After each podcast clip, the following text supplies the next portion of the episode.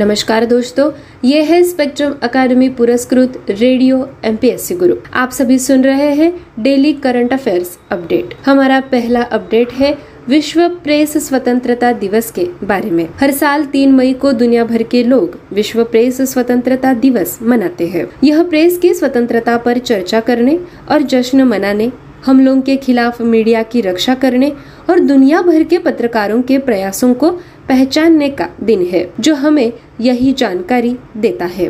कई देशों में मीडिया कर्मी अपने पेशेवर कर्तव्यों का पालन करते हुए जोखिम में है। इस दिन का उद्देश्य मीडिया में लोगों द्वारा सामना किए गए संघर्षों का स्वीकार करना है और यह सरकारों को प्रेस की स्वतंत्रता का सम्मान करने की याद दिलाता है। यह दिन प्रेस की स्वतंत्रता के खिलाफ हमलों का सामना करने, पत्रकारिता नैतिकता पर चर्चा करने और सच्चाई की खोज में अपनी जान देने वाले पत्रकारों को सुरक्षा सुनिश्चित करने के लिए मनाया जाता है। विश्व प्रेस दिवस हमें याद दिलाता है कि कई प्रकाशनों और उनके संपादकों और पत्रकारों को अक्सर अपना काम करने से रोका जाता है, सेंसर किया जाता है और प्रतिबंधित भी किया जाता है। बहुतों को कैद या मार भी दिया जाता है। इस वर्ष विश्व प्रेस स्वतंत्रता दिवस का विषय डिजिटल घेराबंदी के तहत पत्रकारिता है। बढ़ते हैं हमारी अगली अपडेट की तरफ, जो है विश्व अस्थमा दिवस के बारे में। विश्व अस्थमा दिवस हर साल मई के पहले मंगलवार को मनाया जाता है। इस साल यह 3 मई को मनाया गया था। यह दुनिया भर में जागरूकता और देखभाल फैलाने के लिए स्वास्थ्य देखभाल समूहों और अस्थमा रोग के जानकारों के सहयोग से ग्लोबल इनिशिएटिव फॉर अस्थमा द्वारा आयोजित एक वार्षिक कार्यक्रम है। विश्व अस्थमा दिवस दुनिया भर में अस्थमा के बारे में जागरूकता बढ़ाने के लिए प्रत्येक मई को आयोजित किया जाता है। इसका उद्देश्य लोगों को इस बारे में शिक्षित करना है कि इस श्वसन समस्या और अन्य एलर्जी रोगों पर कैसे नियंत्रण किया जा सकता है। पहला विश्व अस्थमा दिवस 1998 में स्पेन के बार्सिलोना में आयोजित पहली विश्व अस्थमा बैठक के साथ 35 से अधिक देशों में मनाया गया था। तब से यह दिन सबसे महत्वपूर्ण अस्थमा जागरूकता आयोजन में से एक बन गया है। इस वर्ष अस्थमा दिवस का विषय closing gap in asthma care है। बढ़ते हैं हमारे तीसरे अपडेट की तरफ। यह अपडेट एक अंतर्राष्ट्रीय वार्ता का है। National payment corporation of India की अंतर्राष्ट्रीय शाखा NPCI इंटरनेशनल पेमेंट्स लिमिटेड ने घोषणा की है कि भीम UPI अब संयुक्त अरब अमीरात में NeoPay टर्मिनलों पर उपलब्ध है। यह पहल UAE की यात्रा करने वाले लाखों भारतीयों को भीम UPI का उपयोग करके सुरक्षित और आसानी से भुगतान करने के लिए सशक्त बनाएगी। मशरेक बैंक की भुगतान सहायक कंपनी NeoPay और NIPL ने पिछले साल UAE में एक्सेप्टेंस इंफ्रास्ट्रक्चर बनाने के लिए पार्टनरशिप की थी। संयुक्त अरब अमीरात में भीम UPI की स्वीकृति के साथ भारतीय पर्यटक अब NeoPay सक्षम दुकानों और मर्चेंट स्टोर में भीम UPI के माध्यम से सहज भुगतान कर सकते हैं। यह साझेदारी संयुक्त अरब अमीरात में भारतीय यात्रियों के लिए P2M भुगतान अनुभव को बदलने में महत्वपूर्ण भूमिका निभाएगी। हमारा चौथा अपडेट है रैंक और रिपोर्ट के बारे में। संस्कृति मंत्रालय के अनुसार बिहार के भोजपुर में वीर कुंवर सिंह विजयोत्सव कार्यक्रम में एक साथ 78,220 झंडे लहराकर भारत ने Guinness book of world record में प्रवेश किया है। एक साथ सबसे अधिक संख्या में राष्ट्रीय झंडे फहराकर भारत ने इतिहास रचा और Guinness book of world records में शामिल हो गया। इस ऐतिहासिक कार्यक्रम में केंद्रीय गृह मंत्री अमित शाह मौजूद थे। गिनीज वर्ल्ड रिकॉर्ड्स प्रमाण पत्र के अनुसार 23 अप्रैल 2022 को जगदीशपुर भोजपुर बिहार भारत में आजादी का अमृत महोत्सव मनाने के लिए गृह मंत्रालय और संस्कृति मंत्रालय भारत सरकार द्वारा झंडे लहराते हुए सबसे अधिक लोग थे। हमारा पांचवा अपडेट है एक निधन वार्ता। भारत में प्रोटीन क्रिस्टलोग्राफी की नींव रखने वाले प्रमुख स्ट्रक्चरल बायोलॉजिस्ट M विजयन ने बंगलुरु में अंतिम सांस ली।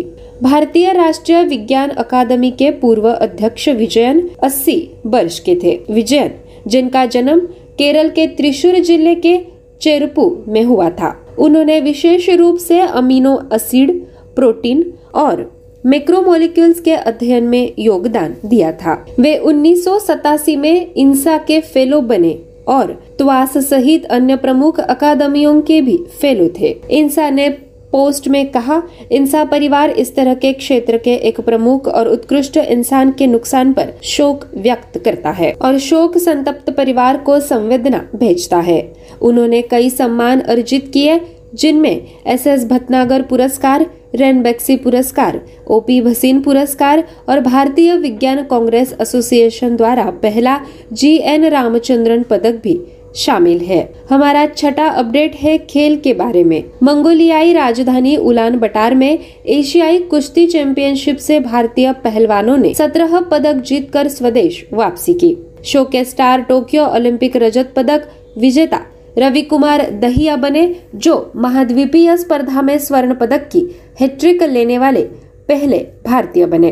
पिछले साल बाहर होने के बाद प्रतियोगिता में वापसी करने वाले गौरव बलियान ने 79 किग्रा वर्ग में प्रतियोगिता में अपना दूसरा रजत पदक जीता। बमुश्किल 21 साल के गौरव विश्व चैंपियनशिप पदक के लिए आश्वानित होंगे क्योंकि वह एक गैर ओलंपिक भार वर्ग में प्रतिस्पर्धा करते हैं।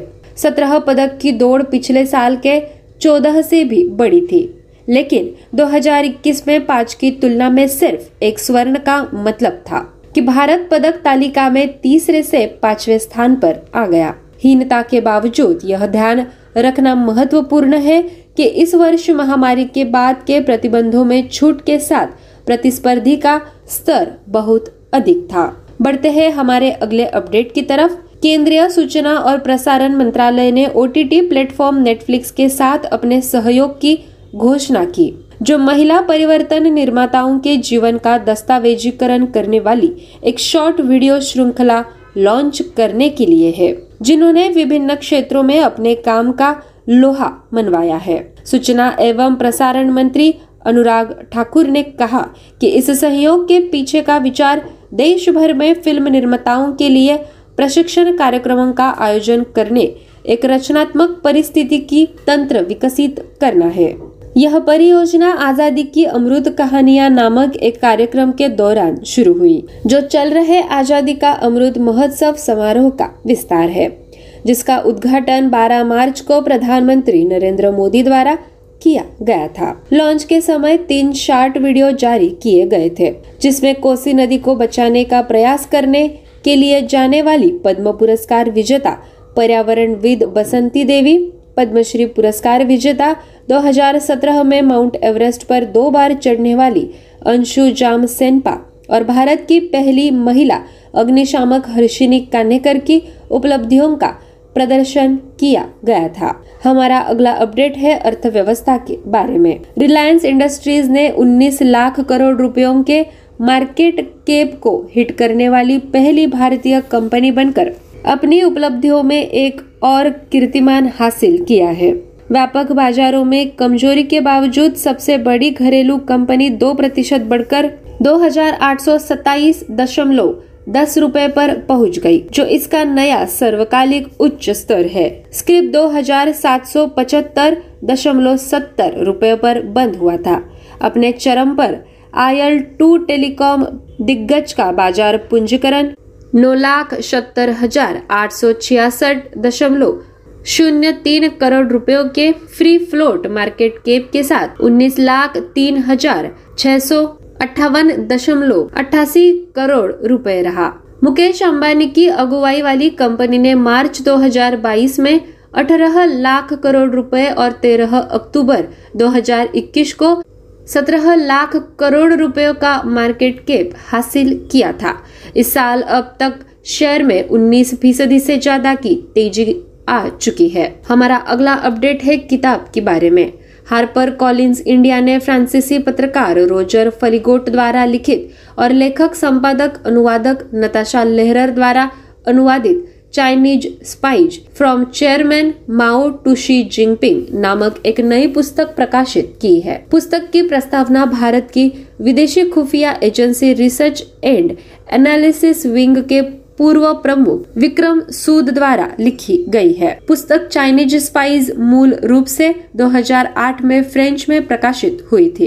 बाद में नताशा लेहरर द्वारा अपडेट चौथे संस्करण से अंग्रेजी में अनुवाद किया गया था। पहले से अनदेखे कागजों का इस्तेमाल करते हुए अनगिनत अंदरूनी सूत्रों का साक्षात्कार करते हुए रोजर फॉलीगॉट के आश्चर्यजनक लेख से चीनी जासूसों द्वारा एक सदी से कम समय में आकार की गई दुनिया की घटनाओं का पता चलता है। वैज्ञानिकों, पत्रकारों, राजनयिकों, विदेशी छात्रों और व्यापारियों के रूप में काम करते हुए वे स्टालिन की हत्या से लेकर 9/11 तक हर जगह रहे हैं। इसके बाद बढ़ते हैं हमारे आखिरी अपडेट की तरफ। भारतीय महिला हॉकी टीम की पूर्व कप्तान एल्वेरा ब्रिटो का वृद्धावस्था संबंधी समस्याओं को लेकर निधन हो गया है। वह 81 वर्ष की थी। उन्होंने ऑस्ट्रेलिया, श्रीलंका और जापान के खिलाफ भारत का प्रतिनिधित्व किया। 1965 में एनी लम्सडेन, जिन्होंने 1961 में अर्जुन पुरस्कार जीता था, उनके बाद एल्वरा अर्जुन पुरस्कार से सम्मानित होने वाली केवल दूसरी महिला हॉकी खिलाड़ी बनी। हॉकी इंडिया ने एल्वरा के निधन पर शोक व्यक्त किया है। हॉकी इंडिया के अध्यक्ष ज्ञानेंद्रो निंगोम्बम ने एक बयान में कहा, एल्वेरा ब्रिटो के निधन के बारे में जानकर दुख हुआ। वह अपने समय से आगे थी और महिला हॉकी में बहुत कुछ हासिल किया। राज्य के साथ एक प्रशासक के रूप में खेल की सेवा करना उन्होंने आखिर तक जारी रखा। उन्होंने ये भी कहा कि हॉकी इंडिया और पूरी हॉकी बिरादरी के ओर से हम उनके परिवार के प्रति अपनी गहरी संवेदना व्यक्त करते हैं। प्यारे दोस्तों, ये था आज का डेली करंट अफेयर्स का अपडेट। ऐसे ही अपडेट्स के लिए सुनते रहिए radio MPSC Guru, spreading the knowledge, powered by Spectrum academy. आप सभी का बहुत बहुत शुक्रिया। नमस्कार, radio MPSC Guru, spreading the knowledge, powered by Spectrum academy मध्ये मी आरजे तेजर आपल्या सगळ्यांचे सहर्ष स्वागत करते। जाणून घेऊया चालू घडामोडी। भारत सरकारच्या दळणवळण मंत्रालयाच्या दूरसंचार विभागाचे प्रमुख संशोधन आणि विकास केंद्र असलेले centre for development of telematics अर्थात C-DOT आणि इलेक्ट्रॉनिक्स तसेच माहिती तंत्रज्ञान मंत्रालयाची स्वायत्त वैज्ञानिक संस्था centre for development and advance computing म्हणजेच C-DAC यांनी 30 एप्रिल 2022 रोजी बंगळुरू येथे सेमिकॉन इंडिया 2022 या कार्यक्रमामध्ये सामंजस्य करारावर स्वाक्षरी केली आहे। स्वदेशी तांत्रिक रचना आणि विकासाला चालना देण्यासाठी दूरसंचार तसेच ICTच्या विविध क्षेत्रात एकत्र काम करणे हा या करारामागील उद्देश आहे। या सामंजस्य कराराच्या स्वाक्षरी समारंभाला C-DOTचे संचालक डॅनियल जेब्राज आणि C-DACचे महासंचालक E मागेश, केंद्रीय इलेक्ट्रॉनिक्स आणि माहिती तंत्रज्ञान राज्यमंत्री आणि केंद्रीय कौशल्य विकास आणि उद्योजकता राज्यमंत्री राजीव चंद्रशेखर तसेच दोनही संस्थांमधील वरिष्ठ अधिकारी उपस्थित होते। या सामंजस्य करारावर स्वाक्षरी केल्यामुळे दोनही संघटनांना त्यांच्या संबंधित क्षेत्रात परस्परांच्या सामर्थ्याचा लाभ घेण्यास मदत होईल। C-DOT आणि C-DAC या दोघांनीही 4G आणि 5G broadband, IoT, M2M, packet core, computing आदी क्षेत्रातील कामाची ओळख आणि विकास यासाठी सहकार्य आणि संयुक्तपणे काम करण्यास सहमती दर्शवली आहे। जेव्हा विशिष्ट भूमिका आणि जबाबदाऱ्यांची विभागणी करणे आवश्यक असेल तेव्हा विशिष्ट प्रकल्प करारावर स्वाक्षरी केली जाईल। यानंतर जाणून घेऊया पुढील घडामोड। पंतप्रधान नरेंद्र मोदी आणि जर्मनीचे चान्सलर महामहिम ओलाफ शोल्ट्स यांनी भारत जर्मनी आंतर सहकारी बैठकीच्या पूर्ण सत्राचे अध्यक्षपद भूषवले आहे। आपल्या प्रारंभिक भाषणात दोनही नेत्यांनी द्विपक्षीय संबंधांच्या प्रमुख पैलूंवर तसेच प्रादेशिक आणि जागतिक मुद्द्यावर सामायिक दृष्टिकोन अधोरेखित केला। भारत जर्मनी भागीदारी या गुंतागुंतीच्या जगात यशस्वी उदाहरण ठरू शकते यावर पंतप्रधानांनी भर दिला। त्यांनी भारताच्या आत्मनिर्भर भारत मोहिमेत जर्मनीला सहभागी होण्याचे निमंत्रण दिले। दोनही बाजूंच्या सहभागी मंत्री आणि अधिकाऱ्यांनी IGCच्या विविध विषयांवरील बैठकांचे संक्षिप्त अहवाल सादर केले। परराष्ट्र व्यवहार आणि सुरक्षा, आर्थिक वित्तीय धोरण, वैज्ञानिक आणि सामाजिक आदान प्रदान, हवामान, पर्यावरण, शाश्वत विकास आणि ऊर्जा यावर हे संक्षिप्त अहवाल सादर केले गेले। अर्थमंत्री निर्मला सीतारामन, परराष्ट्र मंत्री डॉक्टर एस जयशंकर, विज्ञान आणि तंत्रज्ञान तसेच पृथ्वी विज्ञान राज्यमंत्री डॉक्टर जितेंद्र सिंग आणि DPIITचे सचिव अनुराग जैन यांनी भारताच्या वतीने सादरीकरण केले. हरित आणि शाश्वत विकास भागीदारी स्थापन करण्याबाबत संयुक्त घोषणापत्रावर पंतप्रधान आणि चान्सलर शोल्ट्स यांच्या स्वाक्षरीने पूर्ण सत्राचा समारोप झाला. या भागीदारी अंतर्गत शाश्वत विकास उद्दिष्टे आणि हवामान कृतीवरील भारत जर्मनी सहकार्यासाठी संपूर्ण सरकारी दृष्टिकोनाची कल्पना असून जर्मनीने 2030 पर्यंत नवीन आणि अतिरिक्त विकास सहाय्यासाठी 10 अब्ज युरोची आगाऊ वचनबद्धता करण्यास सहमती दर्शवली आहे. या संयुक्त घोषणापत्रानुसार उच्चस्तरीय समन्वय आणि राजकीय दिशा देण्यासाठी IGCच्या चौकटीत मंत्रीस्तरीय यंत्रणा स्थापन केली जाईल. वळूया पुढील घडामोडीकडे. महाराष्ट्र राज्य बालहक्क संरक्षण आयोगाच्या अध्यक्षपदी मुंबईच्या श्रीमती सुशिबेन शाह यांची तर त्यांच्या सोबत अन्य 6 जणांची सदस्य म्हणून नियुक्ती करण्यात आली आहे. गेली अनेक वर्षे विविध सामाजिक प्रश्नांसोबतच बालकांच्या मूलभूत हक्क आणि अधिकाराबाबत जागरूकतेचे कार्य श्रीमती सुशिबेन शाह करत आहे. यापूर्वी राज्य महिला आयोगाच्या अध्यक्षपदी त्यांनी कार्य केले आहे. राज्य बालहक्क संरक्षण आयोगाच्या सदस्यपदी advocate Nilima Chavan, advocate Sanjay Sengar, advocate प्रज्ञा खोसरे, ॲडव्होकेट जयश्री पालवे, सायली पालखेडकर आणि चैतन्य पुरंदरे यांची नियुक्ती करण्यात आली आहे. ही नियुक्ती पद धारण केल्यापासून पुढील 3 वर्षांसाठी आहे किंवा पद धारण केलेल्या दिनांकापासून अध्यक्षांच्या बाबतीत वयाची 65 वर्षे पूर्ण होईपर्यंत आणि सदस्यांच्या बाबतीत वयाची 60 वर्षे पूर्ण होईपर्यंत, यापैकी जे अगोदर घडेल तोपर्यंत इतका कालावधी निश्चित करण्यात आला आहे. अध्यक्ष व सदस्य यांच्या निवडीबाबतची अधिसूचना महाराष्ट्र शासनाच्या राजपत्रात प्रसिद्ध झाली आहे. यानंतर वळूया पुढील बातमीकडे. बंगळुरू विद्यापीठानं खेलो इंडिया विद्यापीठ स्पर्धांमध्ये पुरुष हॉकीचं सुवर्ण पदक मिळवलं आहे. भुवनेश्वर इथं झालेल्या या खेळांच्या पहिल्या आवृत्तीतही त्यांनी सुवर्ण पदक जिंकले होते. त्यांनी गुरु नानक देव विद्यापीठाचा 3-0 गोल्सनं पराभव केला. कांस्य पदकासाठीच्या आणखी एका सामन्यात सावित्रीबाई फुले विद्यापीठाने पंजाब विद्यापीठाचा पेनल्टी शूटआउटमध्ये पराभव केला. तिरंदाजीमध्ये कुरुक्षेत्र विद्यापीठाचा 23 वर्षीय तिरंदाज सचिन गुप्ता याने रिकर्व्ह स्पर्धेत 3ही सुवर्ण पदके जिंकली. यानंतर बातमी आहे राष्ट्रपती रामनाथ कोविंद यांच्या आसाम आणि मिझोरमच्या दौऱ्यासंबंधीचे. आसाममधील तामुलपूर इथं होणाऱ्या 61व्या बोडो साहित्य सभेच्या वार्षिक अधिवेशनाला ते संबोधित करणार आहेत. स्वातंत्र्याच्या अमृत महोत्सवानिमित्त गुवाहाटी येथे आयोजित करण्यात आलेल्या ईशान्य महोत्सवाची सांगता सुद्धा राष्ट्रपतींच्या हस्ते होणार आहे. तसंच ऐझवाल इथं मिझोरम विद्यापीठाच्या 16व्या दीक्षांत समारंभाला सुद्धा ते उपस्थित राहणार आहेत.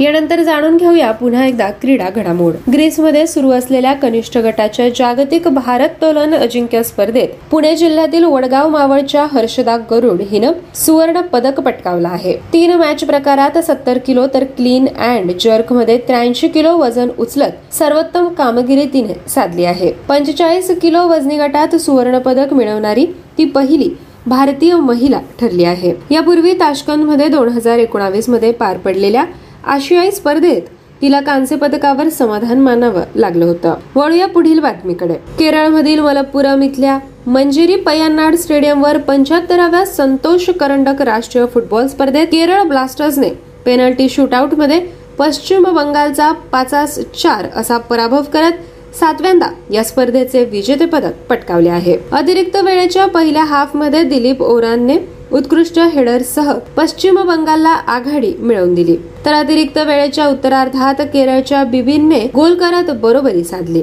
निर्धारित वेळेत बरोबरी झाल्यानंतर सामन्याचा निर्णय पेनल्टी शूटआउटवर घेण्यात आला. यापूर्वी 2017 ते 2018 मध्ये केरळने पश्चिम बंगालचा पराभव करून विजेतेपद पटकावले होते. त्यानंतर जाणून घेऊया पुढील घडामोड. महाराष्ट्र दिनाचं औचित्य साधत पालघर पोलीस दलामध्ये महिला पोलीस अंमलदारांच्या निर्भया पथकाची स्थापना करण्यात आली आहे. यानंतर बातमी आहे राज्यातील वाढत्या उष्णतेमुळे शेतातील शिल्लक ऊसाचे होणाऱ्या नुकसानीविषयीचे. राज्यातील ऊसाचा गाळप हंगाम आता अंतिम टप्प्यात आला असताना वाढत्या उष्णतेमुळे शेतातील शिल्लक ऊस वाळू लागला आहे. अजूनही सुमारे 50 लाख टन ऊस शेतातच उभा आहे, पण तो सोडण्यासाठी ऊसतोड कामगार नाहीत अशी परिस्थिती यंदा निर्माण झाली आहे. वाढत्या उन्हामुळे बहुतेक सर्व ऊस कामगार आपापल्या घरी परतल्या असून आता तोडणी यंत्राद्वारेच शिल्लक ऊसाची करावी लागणार असे दिसून येत आहे. मात्र बहुतेक ऊस वाळू लागल्याने त्याचे वजन आणि मिळणारा उतारा याबद्दलही प्रश्न निर्माण झाला आहे. राज्यातील एकंदर 1250 लाख टन ऊसाचे गाळप झाल्याची माहिती साखर आयुक्त कार्यालयाने दिली आहे.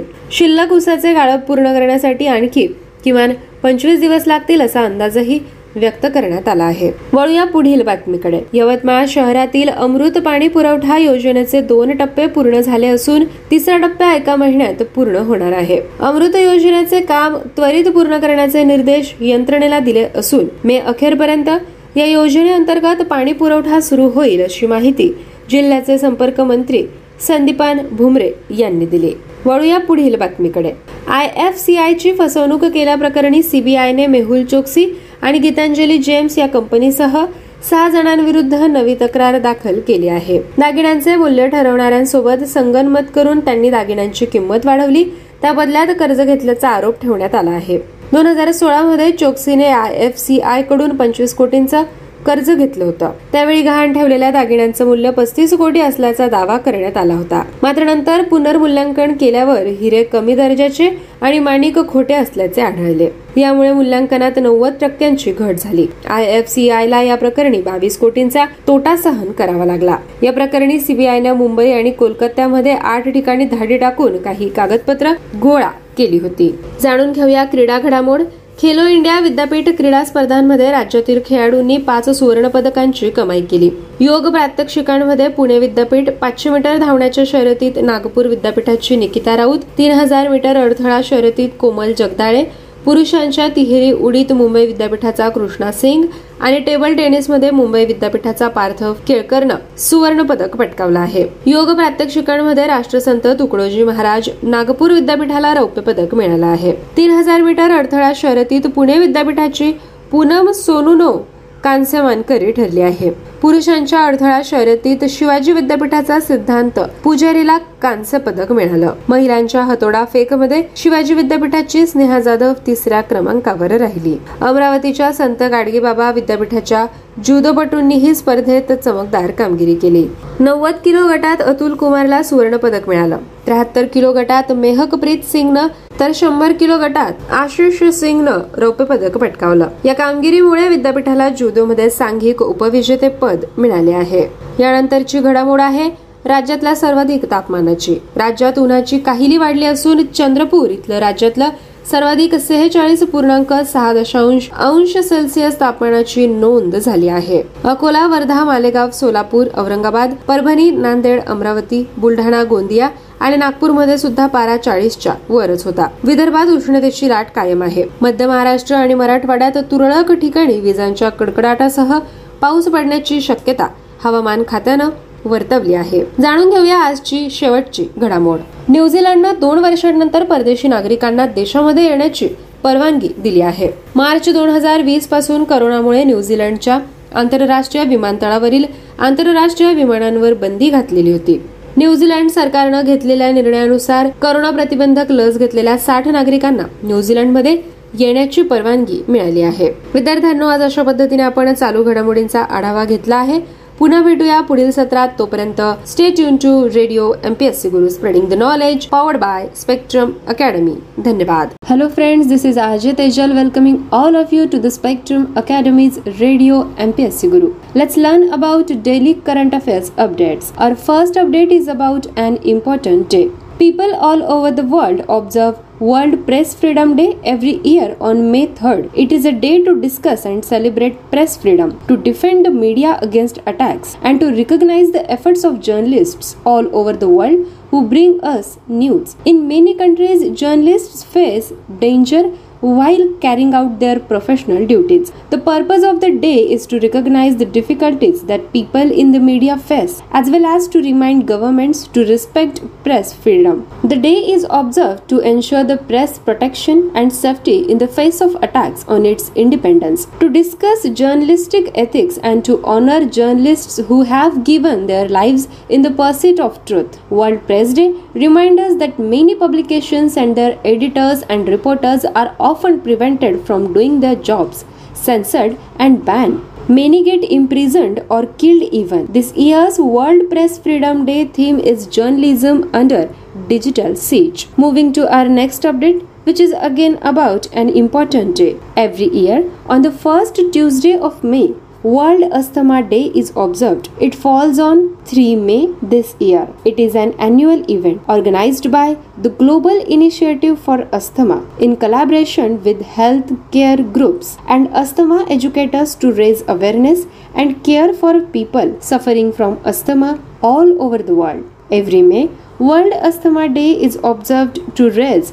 awareness of asthma around the world. Its goal is to educate people on how to best control this respiratory condition and other allergic diseases. In 1998, more than 35 countries observed World Asthma Day, which coincided with the first World Asthma meeting in Barcelona, Spain. Since then, the day has grown to be one of the most significant asthma awareness events. This year's the World Asthma Day theme is Closing Gaps in Asthma Care. Let's learn about our third daily update, which is an international event. The international arm of the National Payment Corporation of India, NPCI International Payments Limited, has announced that BHIM UPI is now available at NeoPay terminals across the UAE. This initiative will enable millions of Indians who travel to the UAE to make payments using BHIM UPI in a secure and convenient manner. Last year, NIPL and NeoPay, Mashreq Bank's payment subsidiary, collaborated to build the UAE's acceptance infrastructure. With the acceptance of BHIM UPI in the UAE, Indian tourists can now make payments using BHIM UPI at NeoPay-enabled shops and merchant stores. This collaboration will be critical in transforming the P2M payment experience for Indian travelers in the UAE. Our fourth update is about rank and report. According to the Ministry of Culture, India made history by simultaneously waving 78,220 flags at the Veer Kunwar Singh Vijayotsav program in Bhojpur, Bihar, and entered the Guinness Book of World Records. India made history by flying the most national flags at the same time, earning a place in the Guinness Book of World Records. Amit Shah, the Union Home Minister, was present at the historic event. According to the Guinness World Records certificate, the most people waving flags was done by Ministry of Home Affairs and Ministry of Culture, Government of India, to commemorate Azadi Ka Amrit Mahotsav at Jagdishpur, Bhojpur, Bihar, India on April 23, 2022.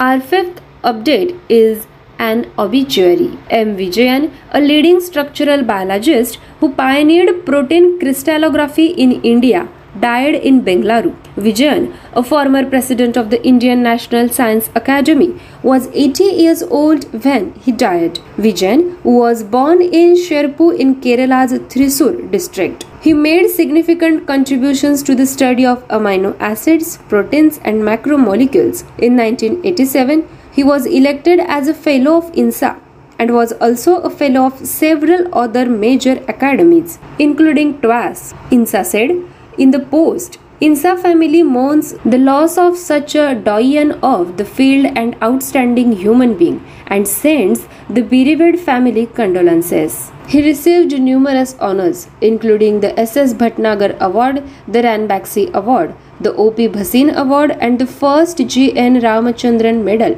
from the Indian Science Congress Association. Our sixth update is about sports. Indian wrestlers brought home 17 medals from the Asian Wrestling Champions in Mongolia's capital, Ulaanbaatar. The show star was Tokyo Olympic silver medalist Ravi Kumar Dahiya, who became the first Indian to win a hat-trick of gold medals at the continental event. Gaurav Balia, who returned to the competition after missing it the previous year, won his second silver medal in the 79 kg category. Barely 21, Gaurav will be among the hopefuls for World Championship medals as he competes in non-Olympic weight category. The 17 medal haul was also higher than the last year's 14 medal haul, but with only one gold in comparison to 5 in 2021. India fell to 5th place from 3rd in the medals tally. Despite the disadvantage, it is important to remember that the competition level was much higher this year due to the relaxation of post-pandemic restrictions. Our 7th daily update is about agreement. To create a short video series documenting the lives of women changemakers who have been broken the glass ceiling in various fields, the Union Information and Broadcasting Ministry, that is I&B, announced a partnership with OTT platform Netflix.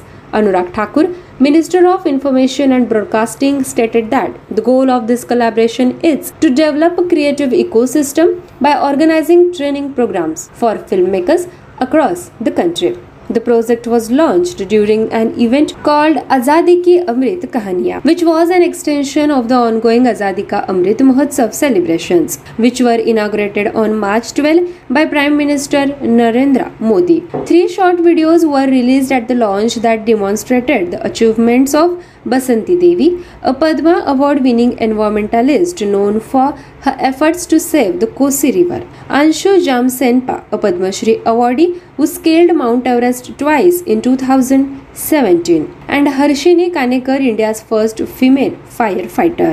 Let's study the update about economy. Reliance Industries became the first Indian company to reach market capitalization, that is MCAP, of rupees 19 lakh crore, adding another feather to its cap. Despite broader market weakness, the largest domestic company rose 2% to rupees 2,827.10 per share, a new all-time high. The stock had closed at rupees 2,775.70. The oil to telecom behemoth's market capitalization peaked at rupees 19,03,658.88 crore, with a free float market cap of rupees 9,70,866.03 crore. Mukesh Ambani's company had a market capitalization of rupees 18 lakh crore in March 2022 and rupees 17 lakh crore on October 13, 2022. So far this year, the stock has risen by more than 19%. Our next update is about books. HarperCollins India has released a new book titled Chinese Spies: From Chairman Mao to Xi Jinping, written by French journalist Roger Faligot and translated by Natasha Lehrer, writer, editor and translator. The book's foreword is written by Vikram Sood, the former head of India's Foreign Intelligence Agency, the Research and Analysis Wing (R&AW). Natasha Lehrer translated the book Chinese Spies, which was first published in French in 2008 and later translated into English from the updated 4th edition. Roger Faligot's astonishing account, based on previously unseen papers and interviews with countless insiders, reveals nothing less than a century of world events shaped by Chinese spies. They have been everywhere, from Stalin's purges to 9/11, as scientists, journalists, diplomats, foreign students and businessmen. Dear friends, our last update is again about obituary. Elvira Brito, the former captain of the Indian women's hockey team, died as a result of age-related complications. She was 81 years old. She was India's representative against Australia, Sri Lanka and Japan.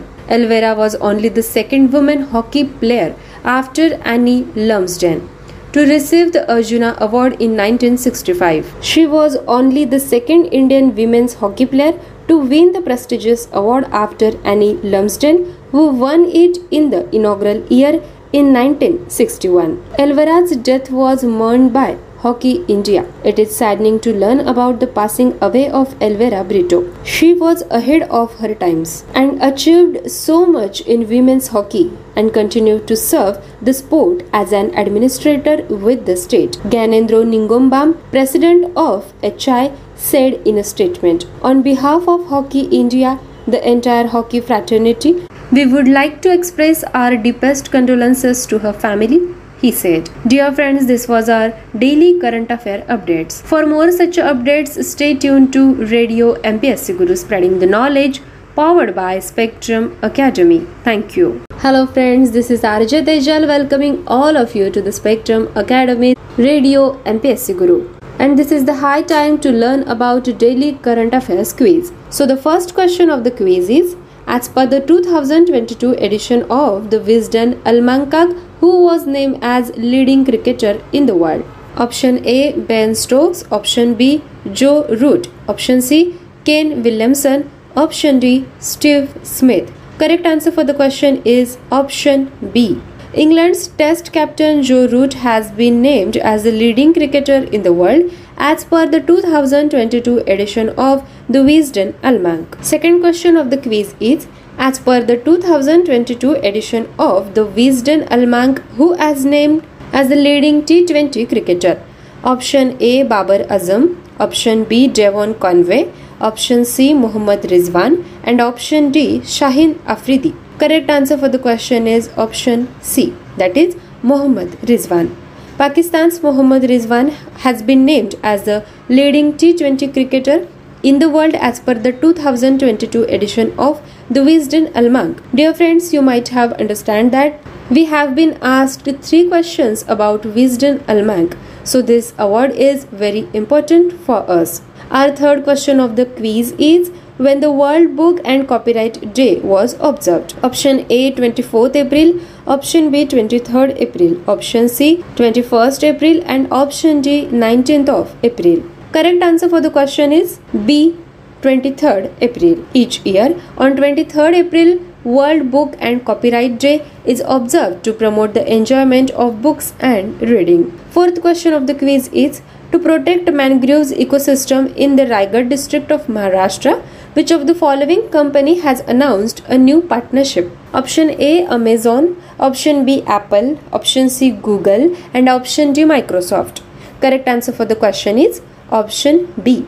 Apple has announced a new partnership with the Applied Environmental Research Foundation and Conservation International to protect the mangrove ecosystem in the Raigad district of Maharashtra. Fifth question of the quiz is, which of the following organization has launched the quarterly industrial outlook survey to assess business sentiment? Option A, NPCI. Option B, SIDBI. Option C, RBI. And option D, NSDL. Correct answer is option C.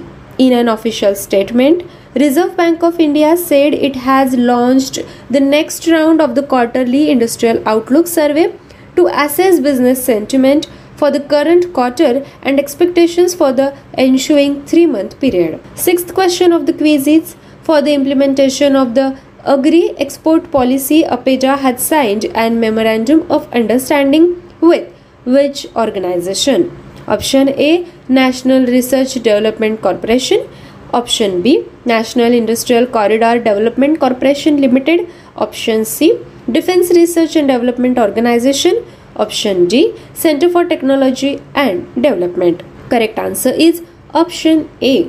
Agricultural and Processed Food Products Export Development Authority, that is an APEDA, signed a memorandum of understanding with National Research Development Corporation for the implementation of the Agri Export Policy. Now, seventh question of the quiz is, for research on India's power sector and strengthen academia and industry interaction, which IIT had signed memorandum of understanding with POSOCO NRDC? Option A, IIT Roorkee. Option B, IIT Madras. Option C, IIT Delhi. Option D, IIT Kanpur. Correct answer for the question is option C. POSOCO NRLDC had signed a memorandum of understanding with IIT Delhi to encourage research on issues related to the India's power sector and strengthen academia and industry interaction. Eighth question of the quiz is, which company has inked a pact with New Space India Limited for launching satellites for speeding up delivery of satellite broadband services in India? Option A, Blue Origin. Option B, Eutelsat. Option C, Inmarsat. And option D, OneWeb. Correct answer for the question is option D.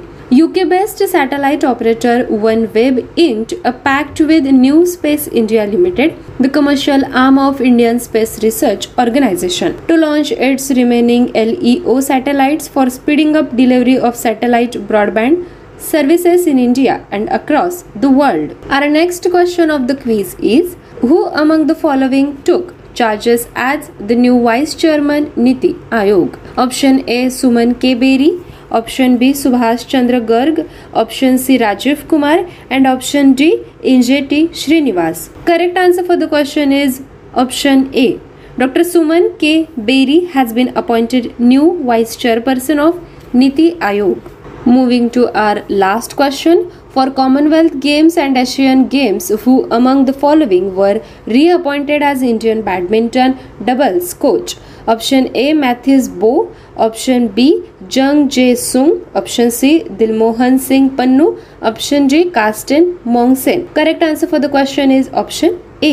Former Indian badminton doubles coach Mathias Boe has been reappointed for Commonwealth Games and Asian Games. Dear friends, this was our quiz for daily current affair updates.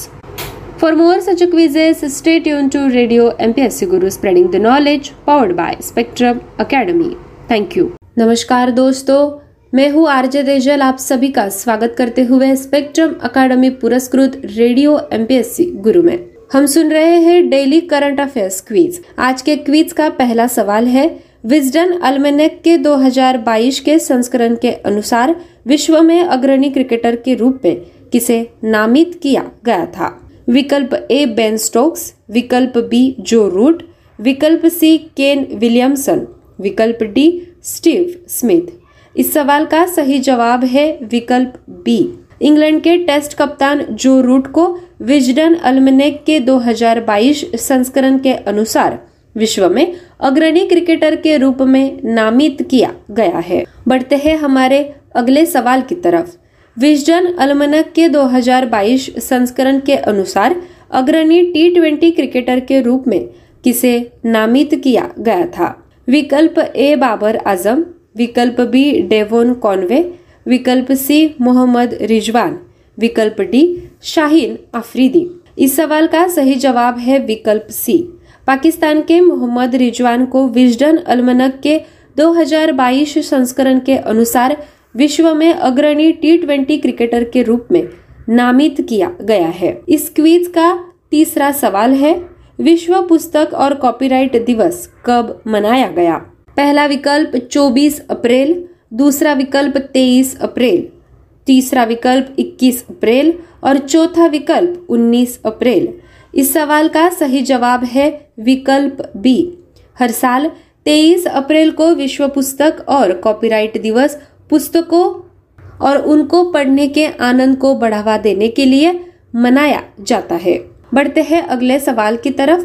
Maharashtra के रायगढ़ जिले में mangrove परिस्थिति तंत्र की रक्षा के लिए किस कंपनी ने एक नई साझेदारी की घोषणा की है? पहला विकल्प अमेजॉन, दूसरा विकल्प एप्पल, तीसरा विकल्प गूगल, चौथा विकल्प माइक्रोसॉफ्ट। इस सवाल का सही जवाब है विकल्प बी। एप्पल ने महाराष्ट्र के रायगढ़ जिले में मैंग्रोव परिस्थितिकी तंत्र की रक्षा के लिए एप्लाइड एनवायरमेंटल रिसर्च फाउंडेशन और कंजर्वेशन इंटरनेशनल के साथ एक नई साझेदारी की घोषणा की है। बढ़ते हैं हमारे अगले सवाल की तरफ। किस संगठन ने व्यावसायिक भावना का आकलन करने के लिए त्रैमासिक औद्योगिक संभावना सर्वेक्षण शुरू किया है? विकल्प ए, NPCI. विकल्प बी, सिडबी. विकल्प सी, RBI और विकल्प डी, NSDL। एक आधिकारिक बयान में भारतीय रिजर्व बैंक ने कहा कि उसने चालू तिमाही के लिए कारोबारी धारणा और आगामी 3 महीने की अवधि के लिए उम्मीदों का आकलन करने के लिए औद्योगिक संभावना सर्वेक्षण का अगला दौर शुरू किया है।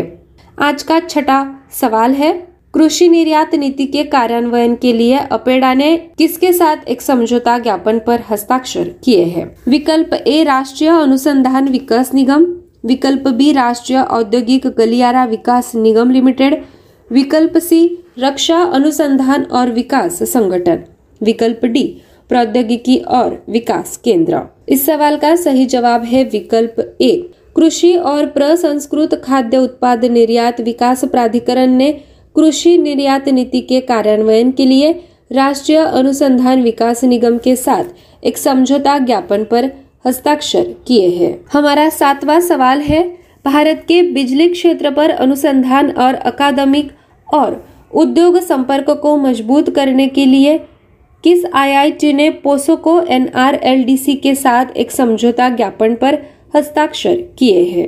विकल्प ए आईआईटी रुड़की, विकल्प बी आईआईटी मद्रास, विकल्प सी आईआईटी दिल्ली, विकल्प डी आईआईटी कानपुर। इस सवाल का सही जवाब है विकल्प सी। पोसो को एनआरएलडीसी ने भारत के बिजली क्षेत्र से संबंधित मुद्दों पर अनुसंधान को प्रोत्साहित करने और अकादमिक एवं उद्योग संपर्क को मजबूत करने के लिए आईआईटी दिल्ली के साथ एक समझौता ज्ञापन पर हस्ताक्षर किए हैं। हमारा 8वां सवाल है, किस कंपनी ने भारत में उपग्रह ब्रॉडबैंड सेवाओं के वितरण में तेजी लाने के लिए उपग्रहों को लॉन्च करने के लिए न्यू स्पेस इंडिया लिमिटेड के साथ एक समझौता किया है? विकल्प ए ब्लू ओरिजिन, विकल्प बी यूटेल सेट, विकल्प सी इनमार सेट और विकल्प डी OneWeb। इस सवाल का सही जवाब है विकल्प डी।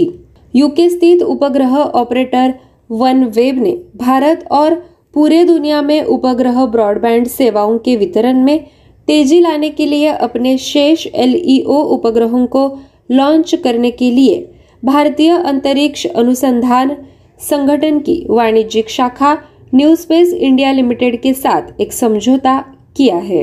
इस क्विज का अगला सवाल है, किसने नीति आयोग के नए उपाध्यक्ष के रूप में कार्यभार संभाला? पहला विकल्प सुमन के बेरी, दूसरा विकल्प सुभाष चंद्र गर्ग, तीसरा विकल्प राजीव कुमार, चौथा विकल्प इंजेती श्रीनिवास। इस सवाल का सही जवाब है विकल्प ए। डॉक्टर सुमन के बेरी को नीति आयोग का नया उपाध्यक्ष नियुक्त किया गया है। आज के क्विज का आखिरी सवाल है, राष्ट्रमंडल खेलों और एशियाई खेलों के लिए किसे भारतीय बैडमिंटन डबल्स कोच के रूप में फिर से नियुक्त किया गया था? विकल्प ए माथियास बो, विकल्प बी जंग जे सुंग, विकल्प सी दिलमोहन सिंह पन्नू, विकल्प डी कार्स्टन मोगेनसेन। इस सवाल का सही जवाब है विकल्प ए। पूर्व भारतीय बैडमिंटन डबल्स कोच माथियास बो को राष्ट्रमंडल खेलों और एशियाई खेलों के लिए फिर से नियुक्त किया गया है। प्यारे दोस्तों, ये था हमारा daily current affairs updates quiz. ऐसे ही और क्विजेस को सुनने के लिए सुनते रहिए स्पेक्ट्रम अकेडमी का रेडियो MPSC गुरु। आप सभी का बहुत बहुत शुक्रिया।